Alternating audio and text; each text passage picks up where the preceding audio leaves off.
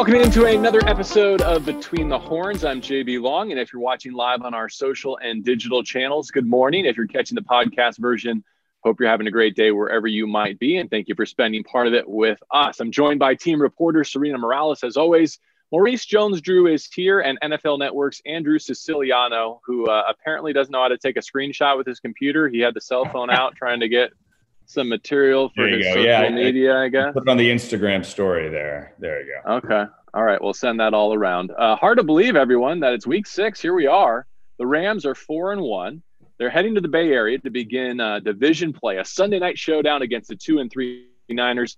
Before we go there, why don't we get some final thought on the win that was 30 to 10 in Washington? And Andrew, we haven't gotten your take on uh, the Rams' fourth victory of the season, so we'll start with you. Uh, love what I saw from Aaron Donald and Troy Reeder, and love what I saw from a dominant defense. Uh, obviously, the offense kind of hit a roadblock middle of the game, but that's you guys know that's when the rain started coming down as well. I like the way Cam Akers helped close the game out with that long 46 yard run. You go back to his first run of the first quarter, and then that 46 yarder. I think that's the Cam Akers they know, and that's the guy they drafted and and want to see. A little concerned by the Fuller injury late.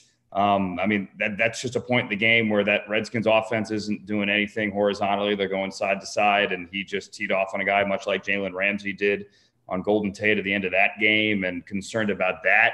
Um, the elbow injury as well. They've been able able to survive um, Kiser, you know, with these little injuries here or there, and hopefully they can still do that and survive moving forward. This is a little bit more of a test, but I don't know how much of a test. I'm, i know we'll get into that. I, I, don't know how much of a test this is this week.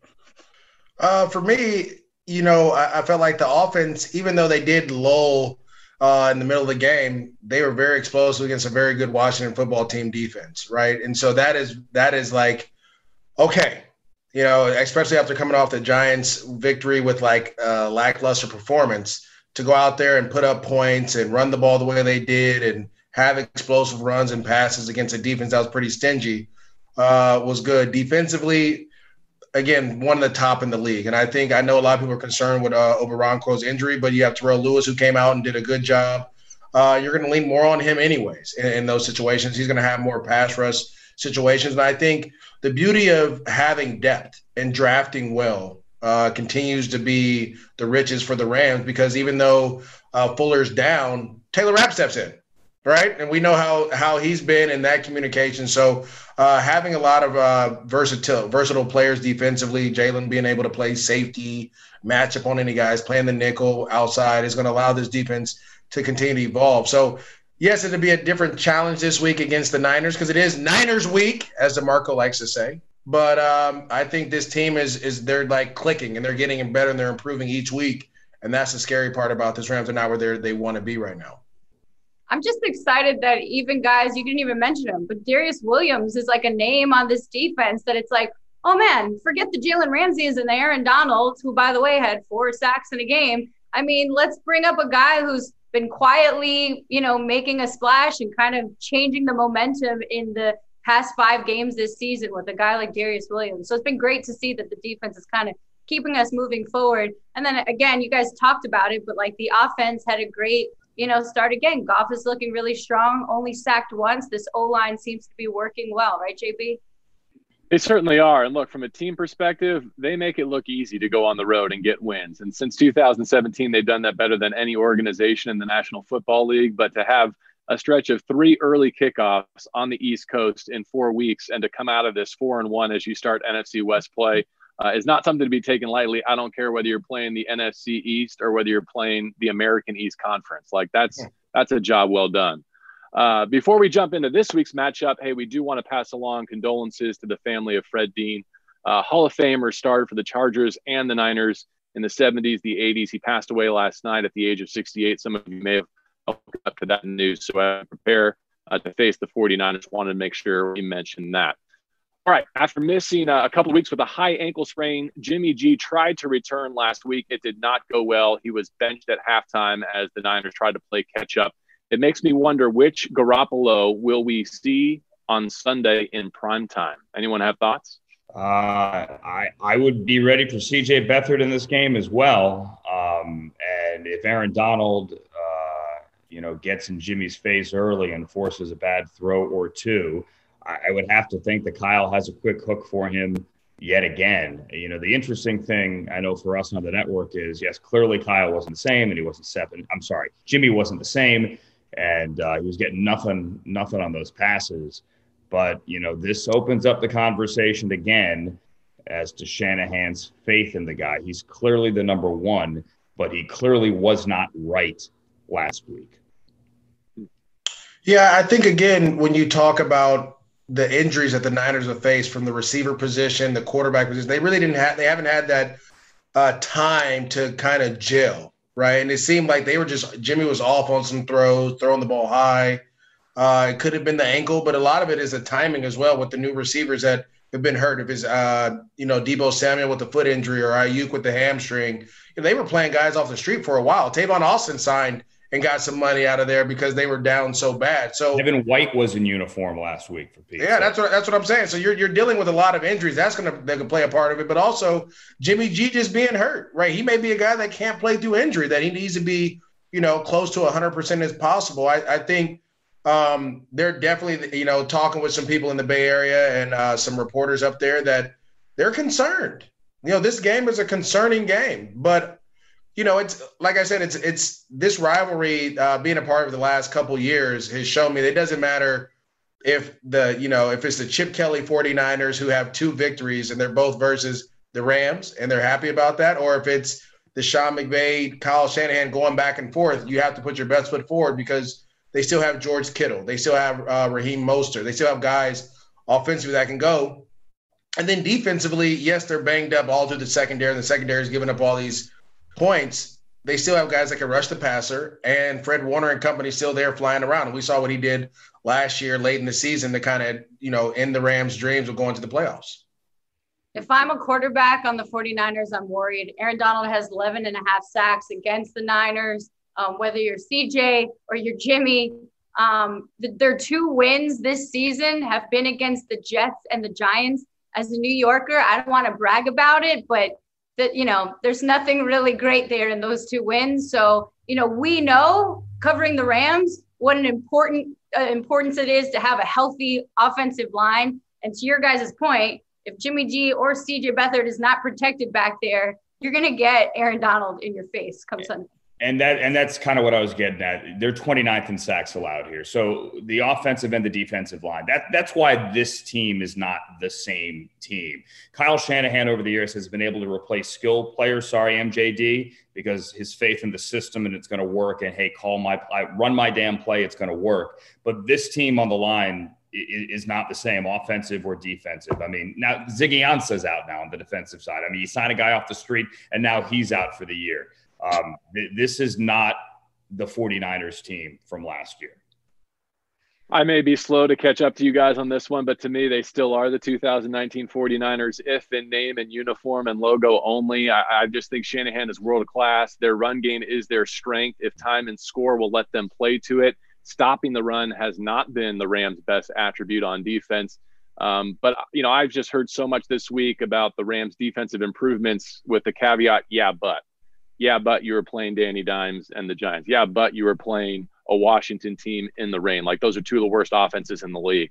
Um, to me, Shanahan and this 49ers group, despite the Garoppolo health concerns, is always going to pose a threat. And it's also intriguing to me because I think this specifically is the matchup Brandon Staley was hired to address, that he, you know, created this role for Jalen Ramsey to uniquely match up with George Kittle and the threats that they present even that Leonard Floyd and Terrell Lewis were brought in as the bookends to combat to make sure you funnel in that outside zone um, with some big, strong length on the edge. So uh, I'm looking forward to seeing if it comes to fruition. And even if the Niners are not right, I think a, a dominant defensive performance would I think secure in the minds of, of the NFL um, people that that the Rams are for real on defense this year. It's a, it's a great point, JB. There's a reason these two coaches who know each other so well have split six. They're three and three against each other, and I, I still go back to Week 16 from last year, and I, I replayed that Saturday night game in my head a hundred times. They get off the field on either of those two long third downs, the Rams that is. They're in the playoffs right? And and don't tell me that that game hasn't uh, stuck in the back of Sean McVay's mind for a very long quarantined off season as well. Um, all right, we got to move on to the offense because running back Cam Akers, he returned to the lineup last week, led the Rams in rushing, only nine carries, but he finished with 61 yards, uh, most of them coming off of that pretty 46 yard run in the fourth quarter. So, Coach McVay has what he calls champagne problems, right? This is the first time you're really getting all three healthy backs because if you look back throughout the five games we played, Darrell Henderson had that hamstring injury. Then Cam Akers was out. Malcolm Brown had that pinky uh, fracture. So your last last game that they played, it was when you threw in Cam Akers later in the game just to see how he was doing. How's that rib injury, which sounds so painful, and yet hey, they're all looking healthy. So this is kind of the first time you're seeing all three backs. Um, MJD, I'm actually going to talk start with you because do you see three backs working well? I mean, can that work? You, how did it work for you? Yeah, it, it could, uh, Serena, it could definitely work. Um, the Rams run the ball enough for it to work, and that's the most important thing. Uh, one of the top teams with rush attempts, which is important. I think that's kind of allowed them to carry three backs. Uh, Cam Akers may be the starter this week. He may not be. It may be Darrell Henderson, but the, the, each each of them have a role. So you know, Cam Akers is very explosive. He runs hard. That run against the Washington football team shows that. Um, Darrell Henderson, explosive out of the backfield. His runs against the Buffalo Bills and the Philadelphia Eagles, uh, he's shown his explosive. And then Malcolm Brown is the guy that he's your emergency package. Third and five, third and six. I need you to step up and block. Uh, fourth and one, short yardage, goal line. We're going to put you in those situations. Um, and, and, when you have three guys like that, um, normally you go with the hot hand. And so we've talked about this on our broadcast, JB, a ton. Week one, Malcolm Brown was a hot hand. So he got 19 carries and he was running the ball, scored twice. Like that's what you're looking for. Week two, it was Darrell Henderson. Big runs, was able to make some plays, hot hand, right? You you put him out there. And so you want to continue to go with the hot hand. And it, it forces all three guys to be on their game at all time because you just never know what may happen. I think that is, yes, champagne problems, but also it's best for this football team because at the end of the day, you have a fresh body out there running the ball against a tired defense over and over and over again. MJD, curious. Yeah, you know, I like the fact that Akers was on the field there in the fourth quarter to help close out the game. I think that speaks well to his future and what they think of him. But do you think this works better here? That maybe it works better with the egos. That none of them has been a number one in the NFL. They were all number ones in college, right? right but that none of them has had that taste of being the lead guy in, in, in the NFL. So there isn't necessarily an ego issue now with this group. Yeah, I, I, think it's not necessarily an ego issue. It's more of there. There's been communication. It's been clearly communicated that this is a running back room, right? It's not Todd Gurley and others. And so when you communicate that and you coach that and you practice like that, um, where guys are all getting reps with the first team, guys are all getting reps with the second team. Uh, it, it kind of builds that room up. Now, when you talk about, you know, like Todd Gurley, for example, Todd was only getting first team reps. You weren't going to put Todd with the number twos. That's just that just wasn't going to happen. And so that yes, an ego or not, but I just think that it's been clearly communicated, and that's the most important thing. When you communicate with players and you tell them what's going to happen, then it happens. They they begin to trust more and they begin to play harder. Can I just say something on behalf of Darrell Henderson? I'm coming off a two touchdown game. I've done mm-hmm. everything right. I'm not just the best back on this team, I'm the best back in the National Football League. Pro Football Focus says I'm the number one running back in all of football. What are we talking about here? Don't take my carries away. I'm coming off a two touchdown game. Give me more. I am the hot hand. Let's go. I, I could see that argument too. He and he ran with good power too. Um, I mean, he he is he is killing guys in the hole. Uh, it's it's a different guy than the guy we saw a year ago. He's running confidently. Um, I love the fact that they, you know, he had he he caught that pass for a touchdown. wasn't the smoothest catch, but JB, look, you, that's what I think is great. And MJD, to your point, you can make a case for any of these three being the lead guy, right? If you take a little performance here, performance here, you can make that argument. But yeah, Darrell's probably been the most consistent in each of those games. All right, time to reach into our fan mailbag. And this week, a question about the uh, tight end production of Tyler Higbee. Basically, where has he been since his three touchdown game at Philadelphia? Do you want me to take this one? he clearly wants to. I, I, I, I would say, I would say that it's it's ebb and flow with him and Gerald Everett. Like one week or two weeks, one guy's gonna have to be the blocker, and the other one's gonna get the ball. Uh, after that, it may flip, and so I think Gerald Everett the first couple weeks was the blocker. He was the one sacrificing his body on uh, against the Eagles. He was the one making sure that Jared Goff had enough time to throw the ball to Higbee. And now the last couple weeks, it's been okay. It's time to feed Gerald Everett a little bit, get him going. Um, and you know they both can do very similar things in the passing game, but they have to take time. And I think eventually, you know, it's hard when you have Cooper Kupp, Robert Woods, Van Jefferson, those three backs, and now you have two tight ends to try to get the ball to as well. It's only one ball that can go around. So somebody's going to have to take it off, and it seems like it's been Higbee the last couple weeks. Especially and, when you're leading the NFC in rushing attempts. Yeah. Right. Like there aren't enough snaps in a month, much less a game for all these guys to eat.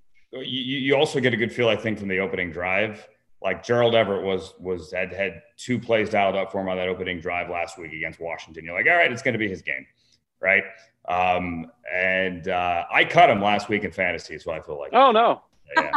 Just yep. a little nod for himself. Yep. But but to to Maurice's point about pass pro though, like I know that no one's going to give New York and Washington a lot of respect especially right now. But those those defensive fronts were real. Like the NFC East is not down because of the defensive fronts in Philly, Dallas, New York, or Washington. And you go back and look at two of the key plays of that win over Washington. The Robert Woods 56 yard touchdown. Where's Tyler Higbee on that play? He and Cooper Kupp are doubling Ryan Kerrigan on the front side to make sure Goff has time to get it off. On the big Gerald Everett catch and run, again, he's in there on pass pro. So I, I agree with the point Maurice made. Like someone's got to extend that line a little bit, especially against the edge rush of Washington. And, and Tyler took on that role, even though it's not his best attribute, and he is a dynamic pass catcher. And, and while, while we're on that, it, go back and watch the TV copy. I know you guys did, and there was a play. I rewound it four or five times where it was Robert Woods lined up on the right side of the formation tight, and he actually came in motion towards the line and helped chip on Ryan Kerrigan. And if you turn the sound up, you just hear Robert like, ah! and he comes in and just cracks Ryan Kerrigan. And I can't remember the result of the play. It was a positive play, but um, you don't see that from many wide receivers. And and those are the little, little, little things that that so often get overlooked when we live in this fantasy stat world all right, we're going champagne problems from running backs to tight ends, and now we're doing our rapid fire because we've got more champagne problems. We got an O line that's looking like it's 2018 form. Rapid fire. Is this O line back to what we saw? I mean, to me, the 2018 theme of that O line was consistency, right? And we see that theme kind of coming together if David Edwards can settle in in this group. Yeah, I, I think you know, in order to get the consistency this year in 2020, you had to go through the trial and tribulations of 2019. A lot of rookies playing, a lot of guys playing out of position. Um, and I think those problems became the the good things that you have now. And so uh, even when Joseph Noteboom goes down, David Edwards is able to step in and it's like you don't miss a beat. And then to some people, JB, we've talked about this, the line may be better with him in right now because of his, his strength and his ability to be stronger against the bull rush. And so, um, you know, the offensive line, and this goes, and Andrew, you said, like, don't be ashamed. Like, listen, I know that you have to have a great offensive line in order to run the ball and throw the ball in this league. A lot of other teams don't know, and I'm not going to mention those names. But Sean McVay and and Coach Kromer did a great job of just saying, you know what, we're going to invest in these dudes. We put the work in last year, and we believe in this this offensive line, and they're proving them right. Yeah, I think Austin Corbett's provided stability there as well. Um, and everything you said about the injuries last year, getting David Edwards time and getting all these other, I, I think the depth is better too. I mean, you got to put Bobby Evans in there. His experience last year um, will be invaluable if you got to put him back in there. The offensive line has been great. There's a reason they're fourth on offensive efficiency right now. It's because that offensive line is playing as well as it has. And and I'm not uh, um, calling out Andrew Whitworth, quite the contrary, but Jared's pick to Kendall Fuller was the direct result of, of a rare pressure allowed there. I don't know if it went down on the stat sheet by Whitworth because he had a guy uh, push back in, in, into Jared. Uh, Jared's operating better with a clean pocket. All quarterbacks do. This just in. Like, I'm so sick of this narrative. Well, Jared Goff can't do well against pressure. Show me a quarterback that does with the kind of consistent pressure that he got last year, where there was always someone at his feet and he had to be backing up. Uh, clean pocket, clean stat sheet. Uh, and yeah, it all goes back to the offensive line. Our next rapid fire question Is this Niners roster still a contender? I'm going to reframe it this way. If the Rams can hand them a third consecutive loss with this seven game gauntlet the San Francisco 49ers are entering, can the Rams knock them out of the postseason in October? Yes. Yeah. They have a tough schedule coming forward, and you're talking about injuries piling up. I want to say they got to play the Packers again, right? They have the Packers, Seahawks, Patriots, and that's uh, Patriots Seahawks game was close. That could have just been the other way too. Right. So you you you you have uh, they're hanging on by the skin of their teeth. I think I think it is getting late very early. And I know that after the game in New York with all the injuries and the complaints about the turf, you looked at it and go, well, they have Garoppolo. I'm sorry, you know, Kyle is one uh, with Nick Mullens, and maybe just get through the schedule and then you get back healthy. But then the injuries kept piling up, right? And I think the injuries to the defensive line are the ones that people keep overlooking here. Uh, I don't think this is a playoff roster as currently constructed. I, I, just don't. I don't think it's going to be a two and fourteen here at all. But I, I think this team is in serious trouble. Um, despite JB, your very valid point about um, you know the Rams and, and Niners and shared history and what this game means in the run. He's showing respect. He's showing. No, he's right. You're you're absolutely right because they are still the NFC champions until further noted, until otherwise noted, and they have a heck of a coaching staff, and there's a lot of talent on this team, and it's at home.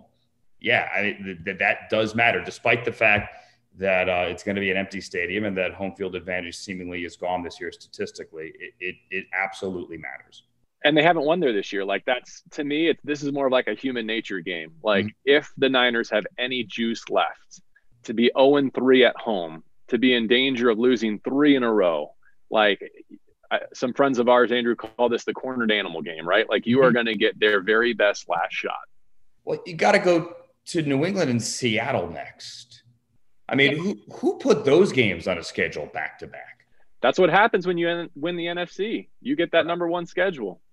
Yeah, it, it is it is just brutal. And it, JB, Bay Area guy, looking at the look on Kyle's face last week, even under the mask, I mean, you could just see him seething and the frustration. Like this is what it's come to.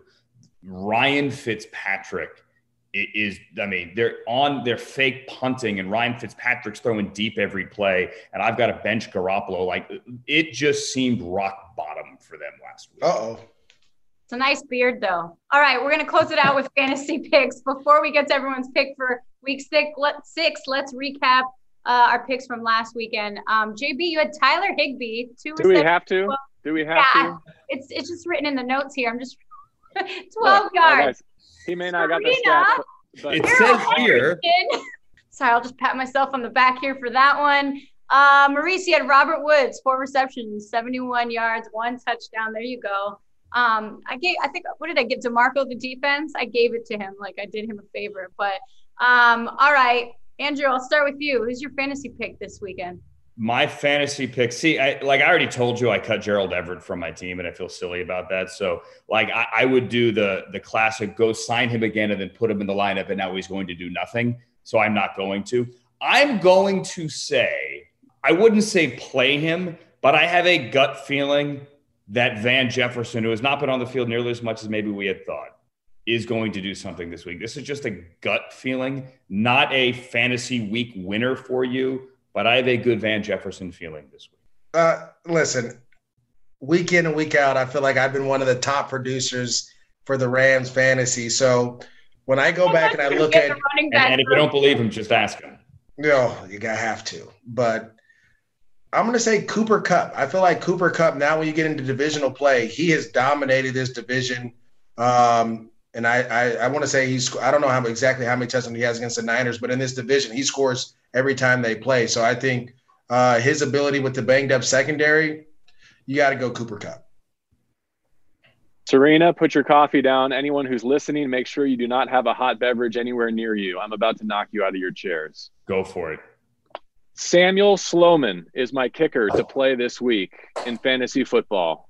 It is going to be his first perfect week for the Los Angeles Rams. I do not think this game will hopefully come down to a game winning field goal attempt, but if it does, he will give some of what uh, Robbie Gould gave the Rams uh, back here in 2020. Speak it into existence, my friend. Yes, sir. Put it out there. Um, I'm actually going to tag team with uh, Maurice here. I think Jared Goff has um, a big game for himself. He has the most touchdown passes against the other team partly because of Cooper Kupp, I'm sure, partly because of Robert Woods, I'm sure. I was actually on the fringe of picking Tyler Higbee, but I'm going to stick with Jared. I think he looks good, and I think he'll have, he was excited to play in his first divisional game this season after five games. So they also have a dinged up secondary on the Niners. They have a concussion, a groin injury. So I'm putting my money on JG here. I think that that's that's a good one. That's a safe. Happy one. birthday, Jared! By the way. Happy birthday. Yeah, happy birthday. Birthday. Um, all right, that's a wrap for our week six edition of Between the Horns. Maurice Jones Drew, JB Long, Andrew Siciliano. Thank you very much. I'm Serena Morales. Rams 49ers, Sunday night football. Drink your coffee all day long because on the West Coast, we can watch football when it's still daylight out. 520 Pacific on NBC. Thanks for tuning in. We'll see you next week for another episode of Between the Horns.